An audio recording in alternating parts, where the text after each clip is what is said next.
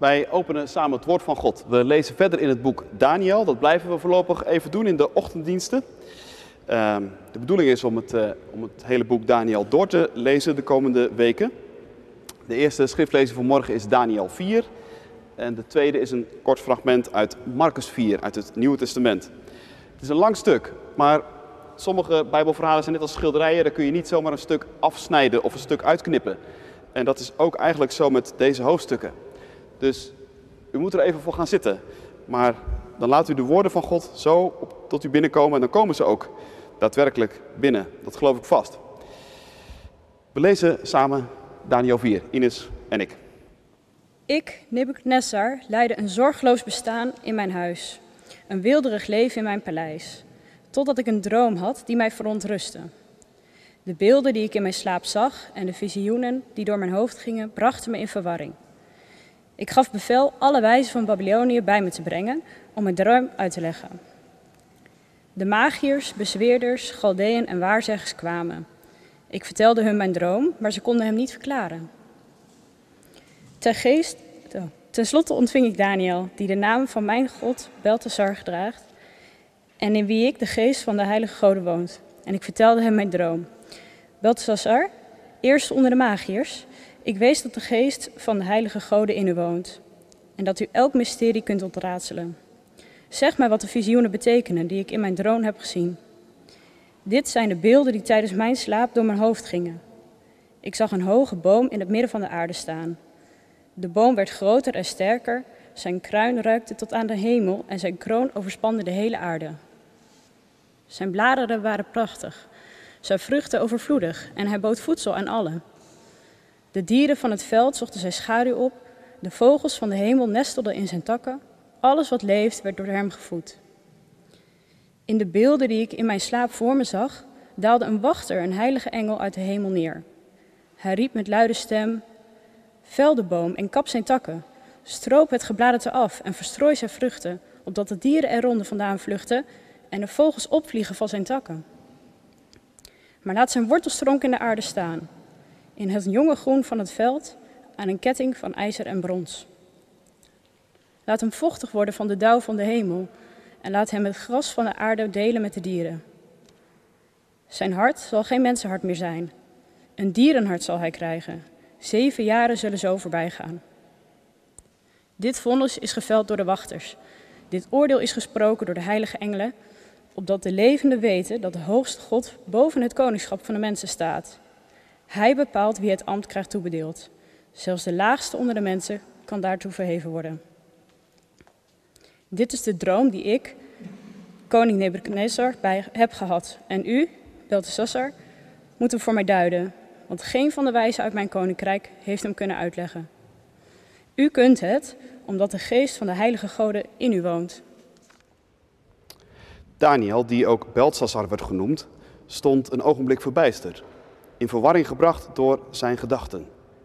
De koning sprak hem toe: Belshazzar, laten de droom en zijn betekenis u niet in verwarring brengen. Belshazzar antwoordde: Mijn heer, mogen de droom uw vijanden gelden en zijn betekenis uw tegenstanders.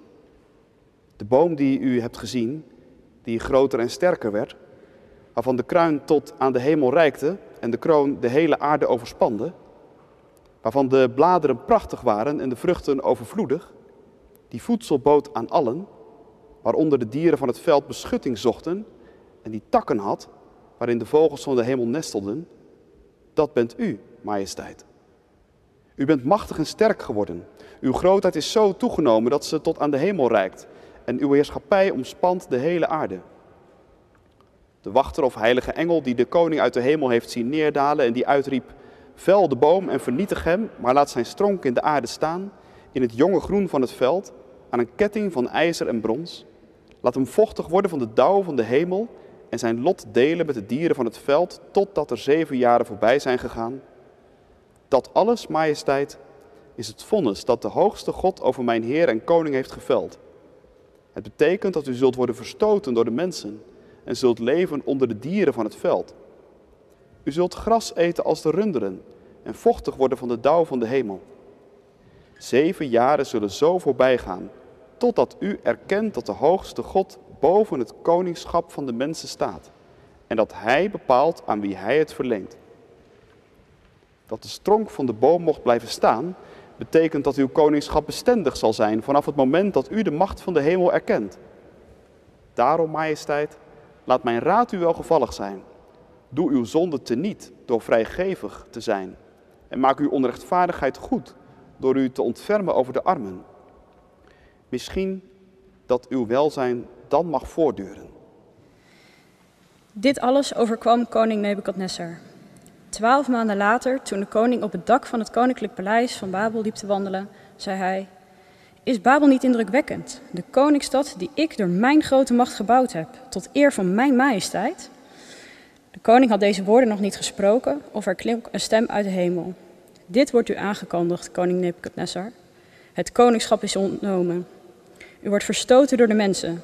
U zult leven onder de dieren van het veld en u zult gras eten als de runderen. Zo zullen zeven jaren voorbij gaan, totdat u erkent dat de hoogste God boven het koningschap van de mensen staat. En dat hij bepaalt wie, aan wie hij het verleent. En op hetzelfde ogenblik werd het vonnis over Nebukadnezar voltrokken. Hij werd door de mensen verstoten, hij at gras als de runderen, zijn lichaam werd vochtig van de dauw van de hemel en tenslotte was zijn haar even lang als de veren van een arend en waren zijn nagels uitgegroeid als de klauwen van een vogel. Maar toen de zeven jaren verstreken waren, sloeg ik, Nebukadnessar, mijn ogen naar de hemel op en keerde mijn verstand in mij terug. Ik prees de hoogste God, ik roemde en verheerlijkte de eeuwig levende. Zijn heerschappij is een eeuwige heerschappij en zijn koningschap duurt van generatie tot generatie voort. De mensen op aarde zijn slechts nietige wezens. Hij doet met de hemelse machten en met de mensen op aarde wat hij wil. Er is niemand die hem kan tegenhouden of tegen hem kan zeggen: Wat hebt u gedaan? Op hetzelfde moment dat ik mijn verstand terugkreeg, herwon ik tot eer van mijn koningschap ook mijn majesteit en luister. Mijn raadsheren en machthebbers zochten mij weer op. Mijn koningschap werd in ere hersteld en mijn macht nam zelfs nog toe. Ik, Nebukadnessar, roem, verhef en verheerlijk nu de koning van de hemel. Al zijn daden zijn juist en zijn paden recht. Wie hoogmoedig zijn, kan hij vernederen. En hij zei: Waarmee kunnen we het koninkrijk van God vergelijken? En door welke gelijkenis kunnen we het voorstellen? Het is als een zaadje van de mosterdplant, het kleinste van alle zaden op aarde wanneer het gezaaid wordt. Maar als het na het zaaien opschiet, wordt het het grootste van alle planten en krijgt het grote takken, zodat de vogels van de hemel in zijn schaduw kunnen nestelen. Met zulke en andere gelijkenissen verkondigde hij hun godsboodschap, voor zover ze die konden begrijpen. Hij sprak alleen in gelijkenissen tegen hen. Wanneer hij alleen met ze was, met zijn leerlingen, verklaarde hij hun alles. Tot zover de lezingen van morgen. Dit is gemeente het woord van God voor jou, voor u, voor mij. Gelukkig zijn we als we het woord van God horen, dat bewaren in ons hart en daar ons vertrouwen op stellen. Halleluja. Amen. Om wat grip te krijgen op dit lange hoofdstuk, op dit lange verhaal. Eén tekst die ik eruit licht en die als een soort venster kan dienen om de boodschap van dit schriftgedeelte tot ons te laten komen. Ik heb hem in de liturgie dik afgedrukt. Het is vers 14 van Daniel 4. Opdat de levenden weten dat de hoogste God boven het koningschap van de mensen staat. Hij bepaalt wie het ambt krijgt toebedeeld en zelfs de laagste onder de mensen kan daartoe verheven worden. Gemeente van Christus, wakker worden en goed leren kijken, daar gaat het om in Daniel 4. Wie moeten er wakker worden? De levenden, zegt vers 14. Voor hen zijn deze woorden bedoeld. De levenden. Vandaag zijn wij dat, u, jij en ik. Wij die deze woorden lezen en horen en tot ons laten komen. En wij, de levenden, wij moeten iets weten. Eigenlijk staat er erkennen. Je voelt wel aan, dat gaat nog verder. Weten dat je eigenlijk iets meer aan beweging zou moeten doen, is iets anders dan erkennen dat het zo is. En gaan hardlopen. Weten dat je geen gelijk had, is iets anders dan erkennen dat je ernaast zat. En iemand recht in de ogen kijken en sorry zeggen.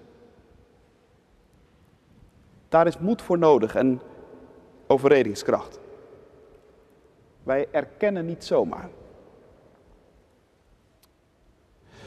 Straks meer over wat er erkend en geweten moet worden door ons. Maar eerst iets over hoe dat in zijn werk gaat.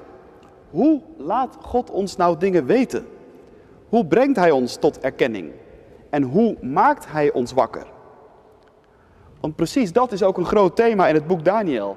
En het krijgt ook in dit hoofdstuk veel aandacht. Ik weet niet precies hoe u of jij de Bijbel het liefste leest. Maar ik kan me zomaar voorstellen dat je een voorkeur hebt voor hoofdstukken die je direct raken. Woorden waarvan je als je ze leest meteen denkt, dit gaat over mij. Woorden die je bijvoorbeeld precies kunt toepassen op de situatie waarin je je bevindt. Paulus die ergens zegt dat je het kwade moet overwinnen door het goede. Je hoort het en je denkt, dat ga ik morgen doen. Als ik die ene collega weer ontmoet die me telkens zo dwars zit. De psalmen die dan weer juichen en dan weer klagen. En je denkt, dat is inderdaad precies hoe ik me voel. Of je leest over mensen als Jacob en David, die je ziet rommelen met de rafelrandjes van het leven. En waarvan je als je het leest denkt, dit ben ik. Dit gaat over mij. Of Jezus die je hoort zeggen, kind, je zonden zijn je vergeven. En je denkt, wat een opluchting. Zo kun je de Bijbel lezen. En dat is ook goed. Het is de manier die ik vanmorgen het kleine verhaal zou willen noemen. Het woord van God en jouw persoonlijke leven. Maar in de Bijbel staat het kleine verhaal nooit los van het grote verhaal. Want wij kleine mensen, wij leven niet in ons eentje, ons kleine verhaal. Wij leven ons kleine verhaal altijd in een groot verhaal. Je staat niet op jezelf. No man is an island, zei de Engelse dichter John Donne. Niemand staat op zichzelf of leeft voor zichzelf. Er zijn altijd anderen met wie je te maken hebt, of je het nu wilt of niet. In je klas, in je studentenhuis, in je familie, in de gemeente, in de stad. En er zijn ook altijd levensomstandigheden die je nooit zelf gekozen hebt. Het maakt toch al wat uit waar je wieg stond. Of het Apeldoorn was. Of Kamp Moria. En iedere tijd heeft ook zo zijn ontwikkelingen en zijn invloeden. Waar je je niet aan kunt onttrekken. Dat voelen wij vandaag maar al te goed aan. En hoe meer je je in die grote bewegingen verdiept, hoe meer het je kan gaan duizelen. En hoe meer het je ook een machteloos gevoel kan geven. Mij wel tenminste. Maar juist daarom, juist daarom staan er ook die andere dingen in de Bijbel. In de Bijbel gaat het niet alleen maar over het kleine verhaal, maar het gaat juist ook over het grote verhaal. En het boek Daniel is nu precies een van die boeken in de Bijbel die je het grote verhaal willen vertellen. Het gaat over vorsten en heersers. Het gaat over machtige koningen die heersen over enorme rijken. Het gaat over wereldheersers die aan de knoppen draaien en die aan de touwtjes trekken. En die zo de loop van vele, vele mensen bepalen. Als zo'n despoot zomaar ineens op een achternamiddag besluit om jouw land aan te vallen, omdat hij zijn rijk zo nodig wil uitbreiden, dan ben je nergens. Dat overkwam Daniel. En voor je het weet, ben je net als Daniel een speelbal. Een losgeslagen bootje op de golven van de tijd. En zit je daar ineens, ver van huis en haard verdreven. Je zag een heel andere toekomst voor ogen. Maar jouw kleine verhaal is ineens helemaal overhoop gehaald. En je vraagt je af, waar ben ik nog?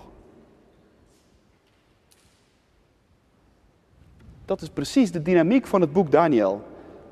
Het is het verhaal van Israël in de ballingschap. Van een klein volkje dat verlangt naar inzicht in het grote verhaal en dat ook krijgt. En hoe? In het boek Daniel kantelt alles voortdurend. De mannen die denken dat zij het grote verhaal schrijven, zijn uiteindelijk ook maar voorbijgangers, zo blijkt. Nebukadnezar heeft dan wel een gouden beeld van zichzelf op laten richten, maar daarmee heeft zijn rijk de eeuwigheid nog niet. En het geheim van het boek Daniel is dat het echte grote verhaal door God geschreven wordt. En het is Daniel, de kleine, machteloze Daniel, die er inzicht in krijgt. En die er anderen inzicht in mag geven.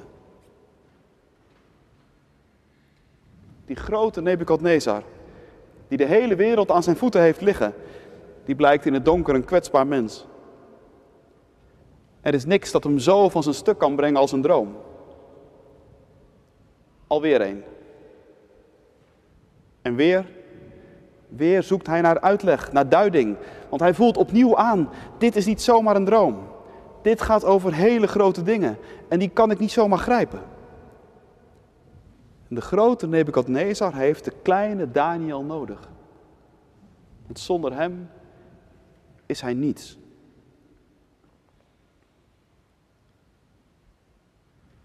Ik vind dat zo fascinerend. Dat dit blijkbaar de manier is waarop de Heere God ons inzicht geeft in het grote verhaal. Via een enkeling. Daniel is het kiertje in de schutting waar Nebukadnezar niet overheen kan kijken. En dat is telkens zo in de Bijbel. En het is nog steeds zo. Er zijn onvoorstelbare hoeveelheden literatuur die je kunt raadplegen om iets van het grote verhaal van deze wereld en van je leven te kunnen begrijpen. Maar telkens merk je, hoe bediscussieerd ook en hoe veracht ook, ik kan niet om de Bijbel heen. Er zijn talloze volken en culturen in de wereld die je kunt bestuderen om iets van het grote verhaal van deze wereld en van je eigen leven te kunnen begrijpen. Maar telkens merk je hoe bespot en belachelijk gemaakt ook. Hoe genegeerd. Ik kan toch niet om Israël heen. Er zijn eindeloos veel spirituele grootheden die je kunt navolgen om iets van het grote verhaal van deze wereld te kunnen begrijpen. Maar telkens merk je hoe veracht, bespot uitgefloten. Ik kan toch niet om die ene heen. Jezus. Er zijn in je omgeving ongetwijfeld heel veel interessante figuren. Mensen naar wie je kijkt en naar wie je opkijkt en naar wie je je spiegelt. Maar bedenk eens, er is vast in jouw leven ook die ene stem. Misschien was het de stem van je oma, of van die niet zo populaire vriend van ooit. Of van die ene docent van vroeger. Nu ja, wie het ook is. Een stem waarvan je weet. Hij zit ergens diep van binnen in mijn hart en in mijn hoofd. Ik probeer hem soms wel eens het zwijgen op te leggen. Maar ik kan er niet omheen. Die stem heb ik nodig om iets van God te begrijpen.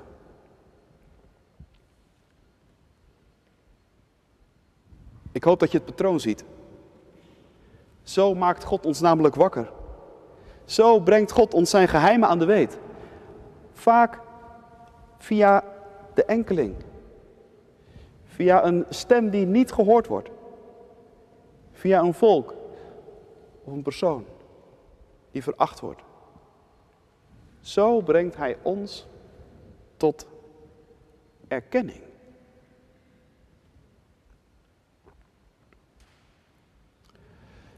Waarvan dan? Dat is het tweede waar ik met jullie bij wil stilstaan vanmorgen. Opdat de levenden weten dat de hoogste God, dat is het, boven het koningschap van de mensen staat. Hij bepaalt wie het ambt krijgt toebedeeld. Dat is dus wat al die levenden moeten weten. Dat macht een cadeau is. Een cadeau van de Allerhoogste God. Dat is uiteindelijk de strekking van Nebukadnezars droom.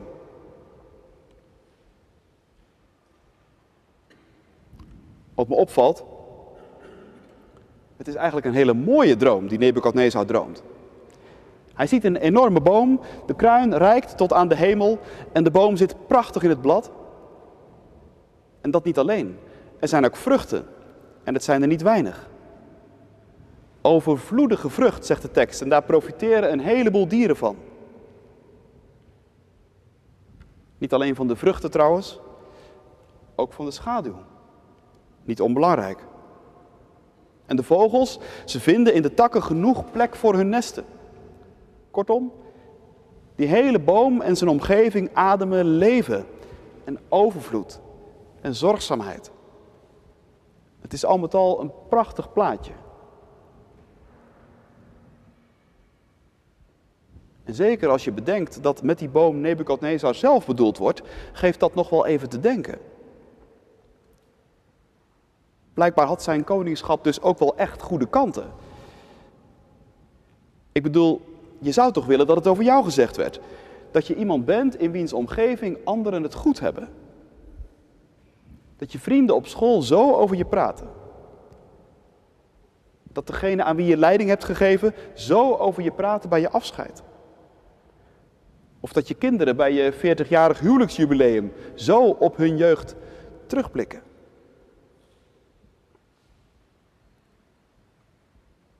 Het punt in deze droom is dus niet dat Nebukadnezars koningschap op zichzelf onder kritiek staat. Je kunt deze droom niet gebruiken om cynisch te doen over macht in het algemeen. Er staat ook niet dat de levenden moeten erkennen dat het koningschap van de mensen eigenlijk maar een vergissing is. Of van nul en geen waarde. Nee, waar de chaos heerst, daar ben je pas echt slecht af. Dat is ook een grondlijn in de Bijbel. En macht kan ook veel goeds uitwerken. In de Bijbel wordt dan ook in principe met respect naar machthebbers gekeken. Maar wat is dan wel het punt? Want duidelijk is natuurlijk wel dat er ergens iets misgaat. Die geweldige boom, hoe goed ook om daar in de buurt te zijn, die boom gaat eraan. Onherroepelijk. Het blad gaat eraf. De takken worden gekapt. En de stam gaat om. Waarom?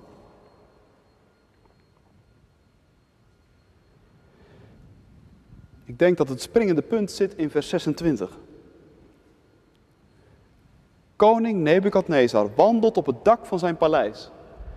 Hij kijkt uit over de stad. En dan stijgt het hem naar het hoofd. Is dit niet het grote Babel dat ik gebouwd heb?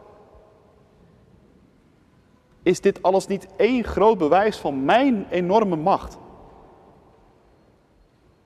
Is deze stad in feite niet één groot eerbetoon aan mijzelf? Dat is het moment waarop er een stem uit de hemel klinkt. Een stem die zegt: En nu is het afgelopen. Het koningschap wordt van jou afgenomen. Je zult verstoten worden uit de mensenwereld. En je zult bij de dieren moeten wonen. Hier gaat het fout. Niet het feit dat je macht hebt is het grootste bezwaar. Wel dat het je naar je hoofd gestegen is en dat je niet langer erkent dat macht altijd een geschenk is. Dat je een boom bent en geen zelfopgericht beeld. Bomen kunnen enorm groot worden. Ook hier in de stad staan ze, enorme bomen. Maar ze hebben er zelf niets aan gedaan om zo groot te worden. De vruchtbare grond waar ze blijkbaar toevallig in terechtgekomen zijn, dat is geen eigen verdienste. En de regen en de zon die de groei mogelijk hebben gemaakt, daar hebben die bomen zelf niets aan bijgedragen.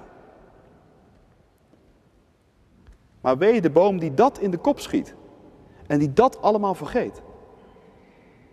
De boom die denkt dat hij zichzelf heeft laten groeien. Die boom is ten dode opgeschreven.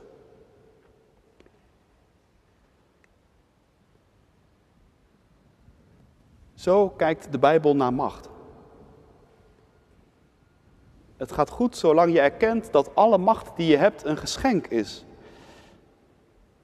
Maar laat je dat los en blaas je jezelf op tot goddelijke proporties, dan komt er een moment dat die macht van je afgepakt wordt.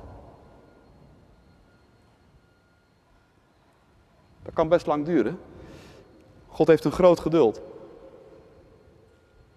De droom van Nebuchadnezzar was in feite een waarschuwing. Hij kreeg nog minstens een jaar om op zijn schreden te kunnen terugkeren.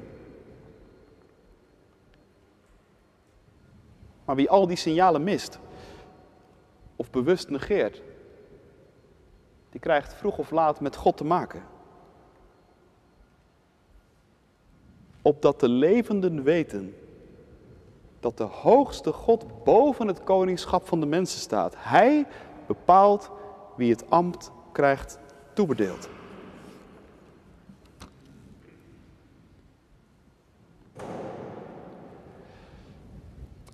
Wij leven in een tijd waarin van alles en nog wat aan het schuiven is. Dat kan je als klein mens heel onzeker maken. Mij valt op hoezeer juist in onze tijd ook heel veel grote en klassieke machtsinstituten wankelen. De kerk. Daar begon het mee. Dat is al heel lang gaande. Het oordeel begint bij het huis van God, zegt Jezus.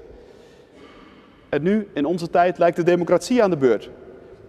De wetenschap, de pers, de rechtspraak. Hele volkstammen hebben er geen vertrouwen meer in. Hoe komt dat? Dat geeft toch te denken? Maar wie geeft je inzicht in het grote verhaal? Als er zoveel op de schop gaat.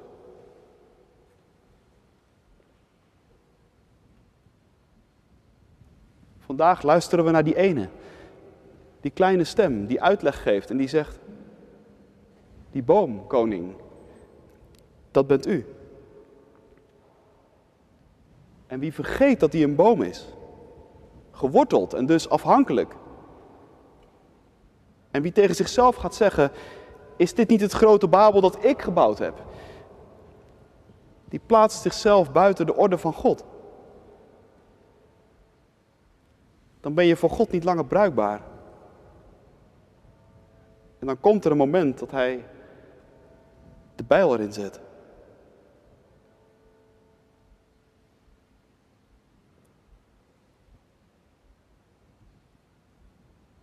Een paar weken geleden overleed dominee Wout van Laar.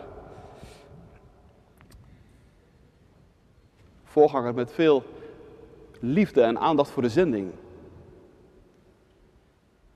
Iemand die ook veel dingen zag die andere theologen, dominees in Nederland nog niet zagen.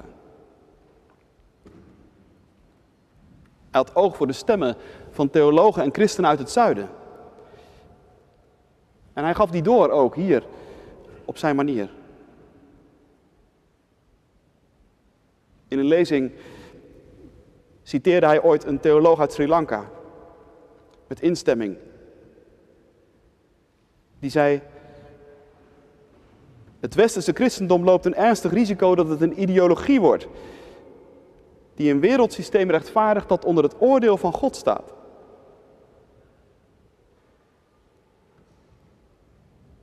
En alleen een theologie en een kerk die ons erop voorbereidt om betrouwbare leerlingen en betrouwbare getuigen van Jezus te zijn.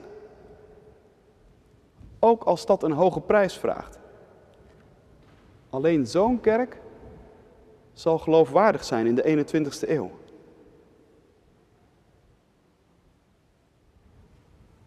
Dat zijn van die stemmen. Daar moet je naar luisteren.